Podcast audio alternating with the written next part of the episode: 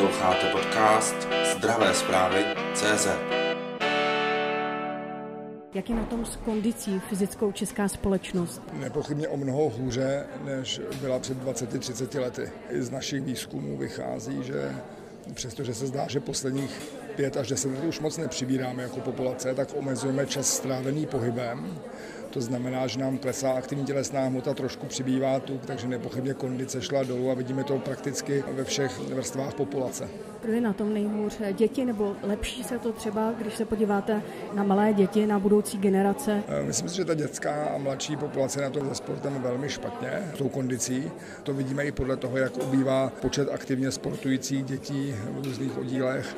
A paradoxně nejlépe se drží generace kolem sedmdesáti let, šedesát, sedmdesát a více, kteří mají sportovní návyky z dětství a udržují se dlouho, takže ty ještě dožívají.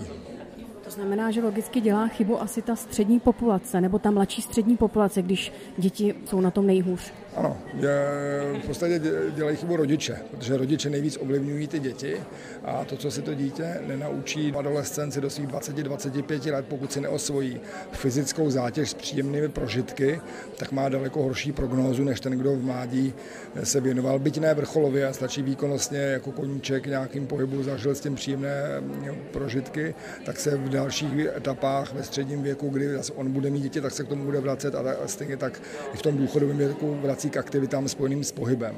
A nepochybně ta zdatnost nejvíce ovlivňuje tu mortalitu v budoucnosti, zvláště z hlediska kardiovaskulární mortality. Můžete prosím shrnout, s čím je tedy ta obezita nebo nadváha, s jakými nemocemi je nejvíc spjata, co hrozí těm obézním už třeba i dětem? Obezita je spjata s výskytem vysokého krevního tlaku, se změnama hladiny krevních tuků v krvi, s cukrovkou nebo se změnou metabolismu cukrů. A to jsou všechno věci, které ten člověk v sobě nevidí, takže je často podceňována, může se objevit. Dnes už bohužel není výjimkou ve třiceti, v třiceti pěti letech s infarktem nebo cévní mozkovou příhodou. Zatímco u generace před náma to bylo třeba v padesáti, v šedesáti letech. Tady se nabízí otázka, není taky ten problém trošku v tom školství? Nepochybně je to jedna část, jedna část problému. My když jsme analyzovali českou populaci v rámci projektu Žij zdravě, tak se ukázalo, že na chlapce tělesná výchova nemá vliv do budoucna pohybovou aktivitu a, že, a dívky doslova odpuzuje. Jo, to znamená, že ty dívky to zhoršuje, to znamená, že oni mají spíš negativní prožitky s tělesnou výchovou. A může to být dané tím, že prostě do tělesné výchovy jako programu jde relativně málo peněz. Spousta škol nemá tělocvičny, nemá vybavení, byť hřiště postavený má, tak mnoho kvalitních pedagogů skončí mimo školství z ekonomických důvodů. Takže to může být i to, že, ty děti, že skončilo mnoho tělovýchovných jednot, protože dobrovolní trenéři prostě nejsou a na placení nejsou peníze. Co byste teda poradil rodičům nebo i pedagogům, co dělat pro to, aby se to změnilo? Jsem dalek, abych radil pedagogům, jako rodič devítiletého syna, bych radil trávit s nima co nejvíc čase v aktivním pohybu, snažit se udělat mu radost z toho pohybu.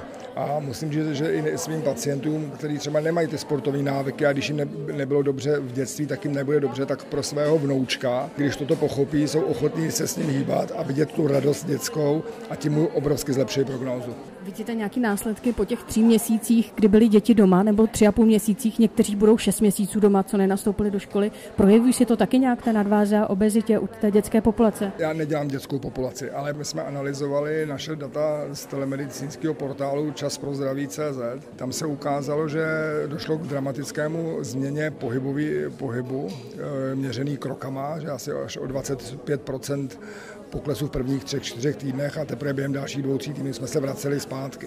Pak jsme analyzovali zase z dalšího portálu z kalorických tabulek deset tisíc nejaktivnějších uživatelů spotřebu potravin a hmotnosti a ukázalo se, že přestože nepřibrali, tak tam byla zvýšená spotřeba cukru, omezení pohybu, takže tam přesně dopadlo to, že dojde ke ztrátě aktivní hmoty a k tomu, že se nahradí tukem.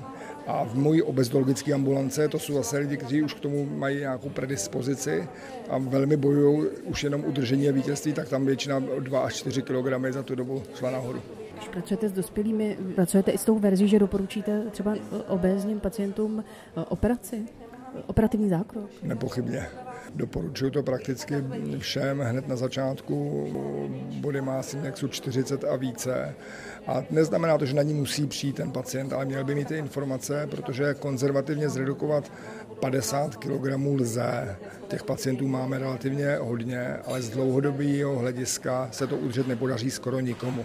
Ta schopnost akumulovat přebytečnou energii do formy tukových zásob, přípravy na hladomor a válku, což je ten genotyp jejich, který je k tomu dovedl, a stejně tak schopnost adaptovat se na hladomor a válku, to znamená přizpůsobit se dietě, je veliká. Takže tyto velké redukce jdou většinou jenom, když se změní všechno úplně stoprocentně, a to nám většinou nevydrží celý život. Takže máme pacienty, kteří zhubnou čtyřicet kilogramů a pak operaci absolvují jako pojistku k vzestupu a dohubnutí, a to je, to je ten asi nejefektivnější postup. Jaká je úspěšnost takových operací? Já myslím, že ta úspěšnost se liší centra od centra. U nás je úspěšnost, řekl bych, kolem devadesát procent dlouhodobá, osmdesát až devadesát, zaprvé, protože máme komplexní nelékařský tým, včetně nutričních terapeutů, psychologů, fyzioterapeutů, instruktorů pohybu, takže oni v podstatě osmdesát procent práce kolem těchto pacientů pak tráví nelékaři. A máme různé bary, kluby, kde si ty pacienti vyměňují informace, pořádáme pro ně dvoudenní setkání, kde si koukají do jídla, takže jsou na to velmi dobře připraveni, takže ta úspěšnost je veliká. A samozřejmě máme i pacienty, který měníme výkony operační a je tam několik možností pokračování. Jak se k takovému návrhu zprvu staví pacient? Odmítavě, nelekne se, nebojí se? Jsou to dva typy. Někteří přijdou, že chtějí tu operaci, protože viděli někoho úspěšného, tak toho my brzdíme, protože neví o tom nic a operace sama operace vůbec nic nevyřeší. A samozřejmě někteří primárně operaci chtějí, nechtějí, protože říkají, to je zásah. A jak říkají jejich spolupacienti, oni často uzdraví za dva, za tři roky, protože to je velmi korektní. Já mám radši ty, co na začátku odmítají a chtějí bojovat konzervativně. I třeba dneska máme farmakoterapii, kterou jsme neměli velmi účinnou a efektivní.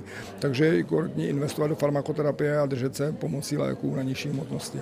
Nabízí se otázka, ta celá péče pro ty obézní pacienty, jak operativní, tak farmakologická, je hrazena z veřejného zdravotního pojištění? Je hrazená, ale centra obezitologických ambulancí je jako šafránu a velká obezitologická centra de facto neexistují. Není k tomu, co říct, diskutuje se o iks iks el centrech. Samozřejmě Všeobecní fakultní nemocnice má obezitologickou tradici velkou, takže opravdu funguje spolupráce napříč klinikama, s chirurgama, s kardiologama, takže jsme prakticky jediná nemocnice, která systematicky má i lůžkové, na lůžkovém oddělení vyhrazená lůžka, přesto to vybavení tomu neodpovídá a v podstatě bychom plánovaně, bychom teoreticky ty pacienty ani přijímat neměli.